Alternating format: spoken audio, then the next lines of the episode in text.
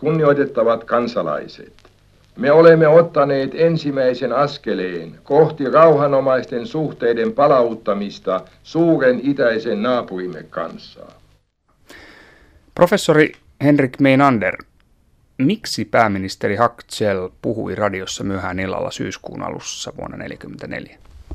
Hän tuli suoraan eduskunnassa, jossa oltiin pidetty täysistunto, jossa Suomen hallituksen esitys siitä, että Suomi aloittaisi rauhanneuvottelut liittoutuneiden kanssa, tai tarkemmin sanottu Neuvostoliiton ja Iso-Britannian kanssa, hyväksyttäisiin. Ja tämä hyväksyttiin sitten eduskunnassa, ja pääministeri Hackzell riensi sitten Yleisradion studioon, silloin Fabianin kadulle, jossa hän piti sitten tämän puheen, missä hän ilmoitti, että Suomen hallitus aikoi nyt aloittaa rauhanneuvottelut vastapuolen kanssa. Hackzellin puhetta on tituleerattu puheeksi, jossa Suomi otti uuden suunnan. Pitääkö väite paikkansa? Kyllä se on se nimenomaan se hetki, jolloin Suomen kansalle ilmoitetaan, että nyt Suomen hallitus pyrkii ja on saanut lupauksen Neuvostoliiton hallitukselta, että jos Neuvostoliiton ennakkovaatimukset täytetään, niin rauhanneuvottelut voidaan auttaa Moskovassa. Otetaan tähän alkuun vielä hieman taustaa. Professori Meinander, kirjassanne Suomi 1944 olette perehtynyt seikkaperäisesti dramaattisen vuoden 1944 tapahtumiin. Minkälainen oli pääpiirteissään sotaa käyvän Suomen tilanne kesällä 1944? No, alkukesänä tilanne oli se, että Neuvostoliitto aloitti suurhyökkäyksen Karjalan kannaksella ja tämä suurhyökkäys eteni hyvin nopeasti aina Viipurin saakka. Se alkoi käytännössä 10. päivä kesäkuuta ja jo 10 päivää myöhemmin Viipuriin valloitettiin. Eli 10 päivässä oltiin edetty 120 kilometriä, eli voi sanoa, että Suomen rintama romahti. Ja Suomen hallitus ja presidentti Ryti joutui semmoisen tilanteen eteen, että piti valita, että joko suostuu Neuvostoliiton vaatimaan antautumiseen tai sitten antaa Saksalle poliittisen lupauksen siitä, että Suomi ei tee erillisrauhaa tai aloita rauhanneuvotteluja Neuvostoliiton kanssa ilman, että tästä ilmoitetaan tai neuvotellaan Saksan kanssa. Tilanne oli hyvin vaikea ja Ryti sitten suostui tähän myöhempään vaihtoehtoon, että hän antoi henkilökohtaisen lupauksen Hitlerille, mutta se oli muotoiltu sillä tavalla, että se ei sitonut hallitusta. Tai näin ainakin meidän lainoppineet väittivät, että näin sitä saattoi tulkita.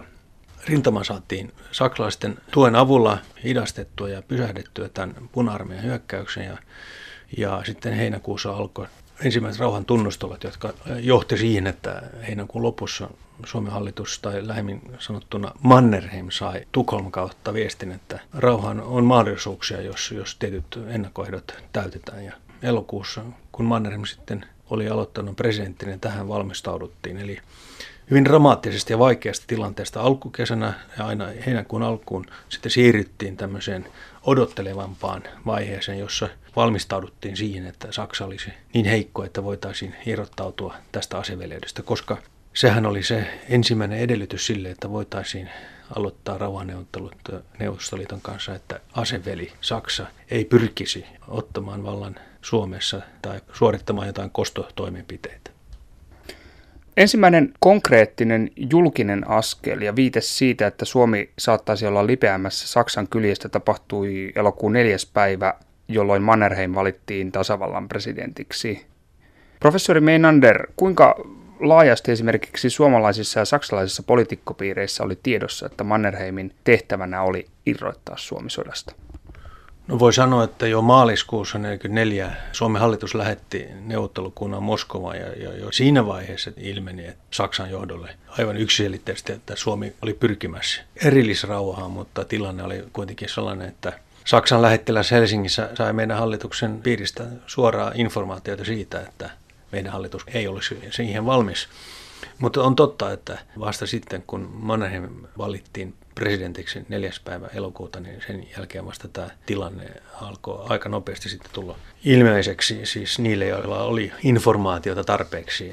Eduskunnassa tästä ei oltu täysin selviä, koska eduskuntaa ei informoitu, vaan se oli hallituksen sisäpiirissä, eli pääministeri, ulkoministeri, Heidän piirissään tämä strategia sitten oli kirkastunut, että vaaditaan presidenttiä ja häntä ei sido Rytin lupaukset. Ja jo 7. päivä elokuuta Saksan lähettiläs von Blücher ilmoittaa Berliiniin, että tässä ilmeisesti oli juuri tämä idea taustalla.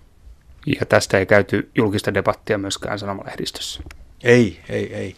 Päinvastoin tässä vaiheessa oltiin hyvin hiljaa ja lehdistösensuurihan oli juuri vuonna 1944 siinä mielessä hyvin jyrkkä, että lehdistöllä ei ollut oikeuksia kommentoivan millään tavalla Suomen sota- tai rauhanpyrkimyksiä, eikä myöskään eduskunnassa käyty. Eduskunta oli kesälomalla. Mannerheimin myötä tosiaan myös hallitus piti remontoida uutta tilannetta varten soveliaampaan kokoonpanoon, mutta miksi juuri Antti Hackzell valittiin pääministeriksi linkomiehen jälkeen? No Hackzell oli Venäjän tuntija, mutta hän oli kuitenkin Mannerheimin näkökulmasta turvallinen vaihtoehto, että hän ei edustanut rauhanoppositiota. Rauhanopposition jäsenet hän tulivat lähinnä sosiaalidemokraattisesta puolueesta, RKPstä eli ruotsalaisesta kansanpuolueesta, ja sitten oli maalaisliiton jäseniä, heistä nimekkään oli kansanedustaja Urho Kekkonen. Toinen hyvin nimekäs ja keskeinen toimija tässä rauhanoppositiossa oli Eero Vuori, ammattiyhdistysjohtaja. Molemmat kyllä olivat odottaneet, että he, tai ainakin Juho Kusti-Paasikivi, pyydettäisiin mukaan tähän rauhanhallitukseen, mutta tässä vaiheessa nähtiin, että he eivät olleet pitäneet päänsä kylmänä ja olivat liian taipuvaisia Neuvostoliiton suhteen ja liian valtaan pyrkiviä. Ja tämä oli nimenomaan Mannerheimin näkemys. Tämä oli Mannerheimin näkemys, koska silloin sen hallitusmuodon mukaan niin presidentti nimesi hallituksen ja aina vuoteen 2000 presidentti saattoi peukaloida aika paljon näitä ministerilistoja mielensä mukaisesti. Ja näin toimittiin varsinkin sotavuosina ja kyllä kylmän sodankin aikana. Hän halusi sellaisen hallituksen, johon hän saattoi luottaa ja joka toimisi juuri niin kuin hän halusi. Ja sen vuoksi ulkoministeriksi valittiin hänen ystävänsä Karl Enkeli, joka oli myöskin varsinainen Venäjän tuntija. Entä Kivimäki, Paasikivi tai Procopé? Myöskään he eivät saaneet salkkua Hackzellin hallituksesta.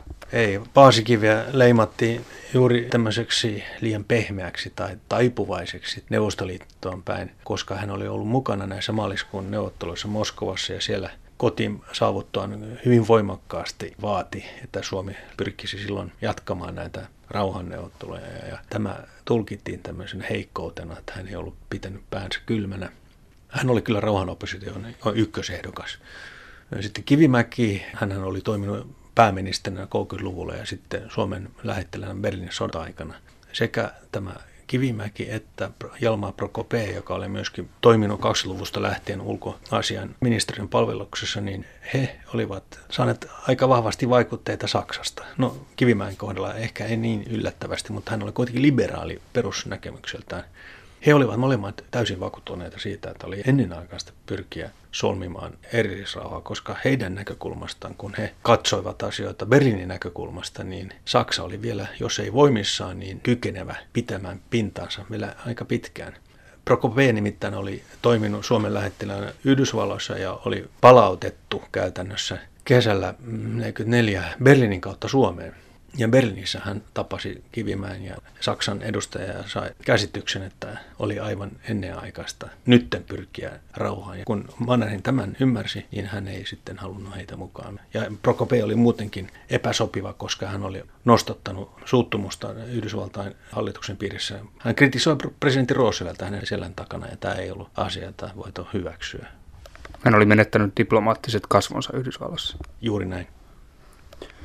Kesän 1944 tilanteessa todellinen poliittinen johtajuus oli siis Mannerheimilla.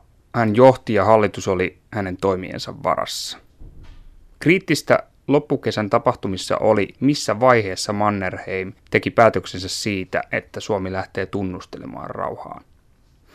Henrik Meinander, mikä sai Mannerheimin vakuuttumaan, että syyskesällä 1944 ajoitus rauhantien avaamiselle olisi Suomen kannalta juuri oikea? No, jos ajatellaan sotilaallista tilannetta, niin paine juuri Narva-rintamalla oli kasvamassa koko ajan. Juuri silloin elokuussa käytiin verisiä taisteluja. Saksa pystyy pitämään pintansa ihmeen kaupalla. Mutta oli kuitenkin ilmeistä siis sotilaan näkökulmasta, että Saksa ei pystyisi kovin pitkään säilyttämään asemassa. Täytyy muistaa, että länsirintamalla niin toinen rintama oli avattu. Eli oli vaan ajan kysymys, että missä vaiheessa Saksa joutuu keskittymään nimenomaan omien rintamiensa ylläpitämiseen. Ja sehän oli yllättävän sitkeää, mutta joka tapauksessa niin ei voitu kovin pitkään lykätä, koska Neuvostoliitto oli vaatimassa, että neuvottelukutsu, jonka Mannerheim oli saanut heinäkuun lopussa, niin sitä ei voitu jättää ikään kuin lepäämään, vaan kyselyjä tuli koko ajan Tukholman kautta, Ruotsin hallituksen kautta. Ja Suomen armeijan taistelukunto ja siis tämä valmius oli erittäin hyvä. Ja nähtiin myös, että ei ollut enää osviittoa siitä, että Saksa pyrkisi anastamaan vallan Suomessa. Semmoisia huhuja liikkui kesällä heinäkuussa 1944. Eli Mannerheimin kokonaisarvio tästä oli, että nyt Saksa oli niin paljon heikentynyt. Ja se ei enää ollut Saksan etujen mukaistakaan pyrkiä sotimaan Suomea vastaan tai jättämään Suomen siinä niin kuin rintaman semmoisen vaan harmaan vyöhykkeeksi, koska sehän olisi palvelu vain puna-armeijaa. Joten tämä oli se otollinen hetki, jota oltiin odotettu ihan siitä vuoden 1944 alusta lähtien. Ja se nyt läheni pikkuhiljaa. Mutta ennen kuin seuraavaan askeleen voitiin ottaa, niin Mannerheim halusi saada tietää, että mikä olisi Hitlerin ensimmäinen reaktio. Ja Hitlerin edustaja saapui päämajaan 17. päivä elokuuta, ja silloin siinä yhteydessä Mannerheim sitten ilmoitti tälle kenraalille, että Rytin lupaus ei enää sitonut häntä. Hän ei silloin ilmoittanut, että Suomi pyrkisi aloittamaan rauhanneuvotteluja, mutta sehän oli ilmeinen seuraamus siitä. Ja sitten hän päätti vielä odottaa viikon ja katsoa, että mikä olisi Hitlerin reaktio. Ja kun mitään vahvaa reaktiota ei tapahtunut, niin sitten Tukholman kautta nämä neuvottelut sitten saatiin alulle. Eli Mannerheim siis odotti hetkeä, jolloin Saksa oli riittävän heikko päästäkseen Suomen yhteisestä suursodan rintamasta.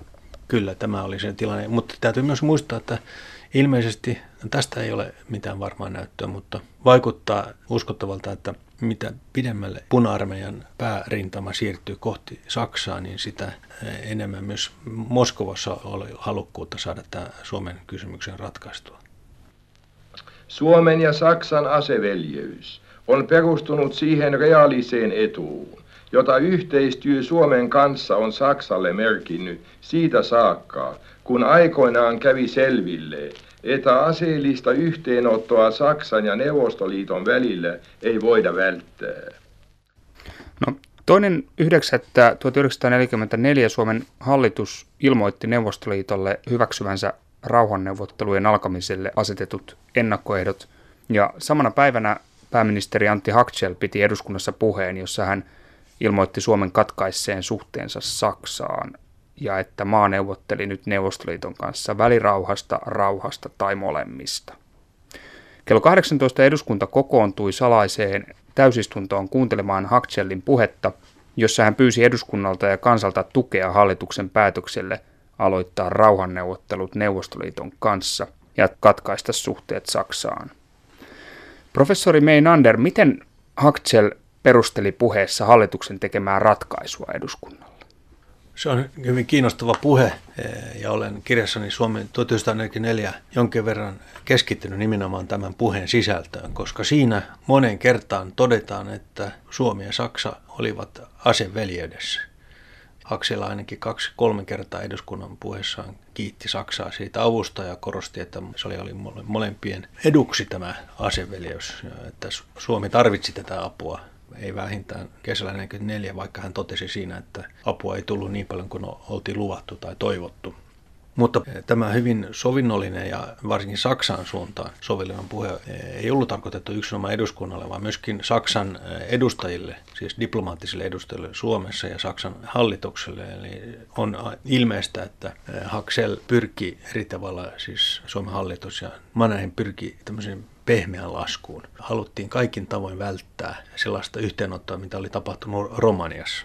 Romaniassa oli edellisellä viikolla tapahtunut nimittäin samana asia, että Romanian hallitus oli päättänyt aloittaa rauhanneuvottelut Neuvostoliiton kanssa ja katkaisi suhteensa Saksaan, jolloin Saksan ilmavoimat pommittivat Bukarestia ja tilanne riistäytyi sillä tavalla Saksan näkökulmasta hyvin vaikeaksi, että saksalaisia joukkoja saarettiin, hyvin suuri määrä asevarastoja menetettiin ja tämä ei ollut ollenkaan Saksan näkökulmasta hyvä ratkaisu. Ja Suomen kohdalla taas tätä voitiin toivoa, että Saksa pyrkisi välttämään. Ja Suomen kohdalla taas oli äärimmäisen olennaista pyrkiä välttämään sitä, mitä sitten tapahtuu Romanialle myöskin. Eli sen jälkeen, kun Romania aloitti rauhanneuvottelut ja avasi rajansa puna-armeilla, niin puna-armeija otti Romanian haltuunsa ja marssi sieltä sitten eteenpäin Balkaniin ja Puolaan. Suomi olisi tullut miehitettyä, siis tämä oli se pelko. Eli piti kaikin tavoin välttää sellaista tilannetta, että Suomi olisi joutunut kahden rintaman sotaan, eli toisaalta saksalaisia vastaan ja toisaalta sitten puna-armeijaa vastaan, koska ei oikein uskallettu luottaa siihen, mitä Neuvostoliitto lupasi. Ja sen vuoksi oli parasta niin pitkään kuin mahdollista esittää sovittelevia sanoja Saksan suuntaan ja kuitenkin edetä suunnitelmien mukaisesti Neuvostoliittoon päin. Ja tämä puhe heijasti sitä. Sitten oli myöskin teki eduskunnassa Maalaisliiton ja kokoomuksen ja IKLn kansanedustajia, jotka olivat edelleen hyvin vahvasti saksalaismielisiä. Ja he olivat sitä mieltä, että tämä oli petturuutta. Minä tiedän, että meidän kansassamme on paljon niitä, jotka eivät vielä ole kypsiä siihen ratkaisuun, jonka kansaneduskuntamme tänään on tehnyt. No, minkälaisen mandaatin hallitus sai eduskunnalta rauhanaikeilleen? Miten eduskunta suhtautui Hackzellin esittämään hallituksen esitykseen? Eduskunta äänesti äänin 113 puolesta ja 43 vastaan, niin eduskunta hyväksyi hallituksen esityksen. Ja tällä valtuudella sitten aloitettiin tämä rauhanprosessi. No, tämä Hackzellin puhe, jossa Suomi katkaisi suhteensa Saksaan entiseen kanssasotiaan, kirjoitettiin eduskunnan suljetun istunnon aamuna, mutta kuka puheen kirjoitti? Puheen, siis tämä ensimmäisen luonnoksen kirjoitti pääministerin sihteeri V.J. Sukselainen, joka oli Maalaisliiton jäsen ja erittäin hyvä puheenkirjoittaja. Ja hän kirjoitti sen aamulla, siis lauantaina 2. päivä syyskuuta, ja sitten sitä puhetta viilattiin ja korjattiin ja muutettiin siihen muotoon, missä Hackzell piti sen eduskunnassa. Ja samanaikaisesti kun pääministeri piti sitten eduskunnassa puheen, niin Sukselainen lyhensi sitä radipuhetta ajatellen, jota Hackzell piti heti sen jälkeen, kun eduskunnan täysistunto oli päättynyt varttia vaille 10 lauantai-iltana. No, todella saman päivän iltana Hackzell esitti eduskunnassa pitämästään puheesta lyhennetyn version julkisesti koko kansalle Yleisradion välityksellä. Molemmat puheet, sekä puhe eduskunnassa että illan radiopuhe, olivat tarkasti harkittuja luonnehdintoja Suomen vaikeasta asemasta, mutta poikkesivat hieman toisistaan. Professori Meinander, mitkä olivat eduskunnassa pidetyn puheen ja illan radiopuheen keskeisimmät erot? Yksi selkeä ero oli siinä, että eduskuntapuheessa Hackzell kiitteli vuolaammin Saksaa ja kuvasi raadollisemmin Neuvostoliittoa ja sitä sotaa, jota oli käyty Neuvostoliittoa vastaan. Radiopuheessa vältettiin kaikin tavoin näitä ylisanoja, mutta kyllä radiopuheessakin edelleen pääministeri puhui avoimesti aseveljeydestä ja siitä, että se oli täyttänyt tehtävänsä ja ei kertaakaan puhunut jostain erillissodasta, josta sitten paljon puhuttiin kylmän sodan aikana ja vielä tänäkin päivänä.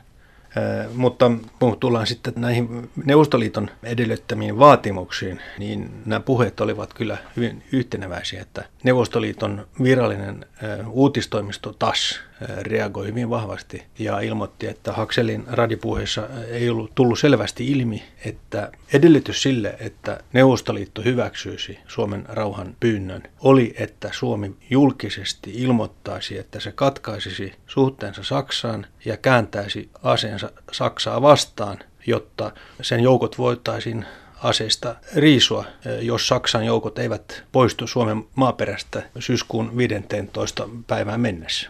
Tämä siis toteamus, sitä ei ollut eduskuntapuheessa eikä myöskään radiopuheessa.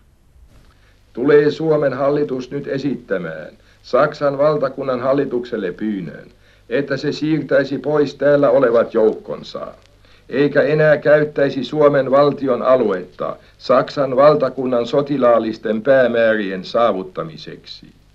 Saksa näin tehdessään jäisi Suomen kansan kiitolliseen muistiin asevelimaana, joka todella tarkoitti myös meidän parastamme. No, Hackzellin puheessa Saksaa lähestyttiin niin sanotusti silkkihansikkain, mutta minkälaisia olivat saksalaisten ensireaktiot puheen jälkeen? jos ajatellaan Saksan Suomen lähettilästä von Blücherin, niin hän oli hyvin närkästynyt ja ei millään tavalla yrittänyt vähätellä tätä närkästymisyyttään, kun hän oli samana iltana vielä 2. päivä syyskuuta sai tämän tiedon meidän ulkoministeri Enkeliltä. Mutta yllättävän kuitenkin vaimeaa tämä saksalaisen ensireaktit olivat. Tai oikeastaan jos miettii tarkemmin, niin se ei kuitenkaan ollut niin yllättävää, vaan se nimenomaan palveli saksalaisten etuja, että yhteydet ylläpidettiin niin, että saksalaiset saisivat joukkonsa ja aseensa pois kuljetettua Suomesta ilman, että olisi tullut mitään valtavia tappioita. Ja näinhän tapahtui sekä Etelä-Suomessa että sitten Lapissa marraskuussa. Vaikka sitten Suomi ja Saksa kävivät niin sanotun Lapin sodan, niin se sota oli paljon pienimuotoisempi kuin sodat muilla rintamilla, eli miehiä kaatui molemmat puolilla rintamaa, siis suomalaisia ja saksalaisia, kaiken kaikkiaan 2000 ja 4000 haavoittui, mutta tämähän oli ihan toisia lukuja kuin esimerkiksi Karjan kannaksella tai Saksan itärintamilla muualla. Kuten totesitte, Neuvostoliitto hermostui Hackzellin puheesta ja vaati oikaisua ja selventävää julistusta siitä, että perusvaatimus rauhanneuvottelujen aloittamiselle oli, että Suomi riisuisi saksalaiset joukot aseista. Henrik Meinander, miten Suomen hallitus selitti Neuvostoliitolle tämän täsmentävän maininnan puuttumista Hackzellin radiopuheesta? Tämä selitettiin niin, että Hackzell oli ollut niin väsynyt, että hän oli unohtanut ilmaista tämän lauseen puheessaan, mutta olen käynyt tarkasti läpi nämä puheet, siis sekä eduskuntapuheet että sitten radiopuheet. Ja näissä käsikirjoituksissakaan ei ollut mitään tällaista ilmaisua. Eli kyllä se oli ihan tietoinen valinta, että vältettiin tätä korostamasta, mutta näin sitten kuitenkin selitettiin Moskovalle ja aselepo astui voimaan 4. päivä. Tai oikeastaan käytännössä 5. päivä syyskuuta. Eli suomalaisten väite uupumuksesta ja sitä kautta unohduksessa pois jääneestä lauseesta ei pidä paikkaansa. Siitä ei ole todisteita. Tämmöisiä väittämiä oli, mutta nehän sitten nostettiin esiin, jotta voitaisiin selittää sen Moskovaan päin, että miksi näin oli toimittu. Mutta minun selityksenä on, että näin tehtiin tietoisesti, koska haluttiin vaimentaa saksalaisten suuttumusta. Oltiin herkkiä Saksan suuntaan, mutta tämä lienee kuitenkin totta, että Suomen valtiojohto todella oli eikä lailla loppuun palannut tässä vaiheessa. Kyllä, joo, siitä on monta dokumentoitua tietoja siitä, että nimenomaan pääministeri Hackzell ja ulkoministeri Enkel ja jotkut muut, siis myöskin nämä johtavat upseerit olivat hyvin uupuneita. Ja tämä ei johtunut yksinomaan siitä työtaakasta, vaan se johtui myös siitä epävarmuudesta, jossa elettiin ja siinä ristiriitaisessa tilanteessa, että odotettiin, että Mannerheim päättäisi, milloin todella aloitettaisiin nämä rauhanneuvottelut, ja samalla pelättiin sitä mahdollisuutta, että vaikka Neuvostoliitto antoi viestiä, niin ehkä se kuitenkin pyrkisi sitten jatkamaan sodankäyntiä, niin kuin sitten kävikin vuorokauden. Eli vaikka Suomen hallitus ilmoitti, että aselepo astuu voimaan 4. päivä syyskuuta, niin puna-armeija jatkoi vielä tulittamista vuorokauden, jonka seuraamuksena 20 suomalaista sotilasta kaatuivat. Pääministeri Hackzellin radiopuhe oli vaikea ja sillä piti saavuttaa useita keskenään ristiriitaisia tavoitteita. Puheen piti täyttää Moskovan vaatimus suhteiden virallisesta katkaisemista Saksaan, mutta toisaalta viesti oli muotoiltava myös huomaavaiseksi entistä aseveliä ja eduskunnan saksalaismielisinä pysyttäytynyttä ryhmittymää kohtaan.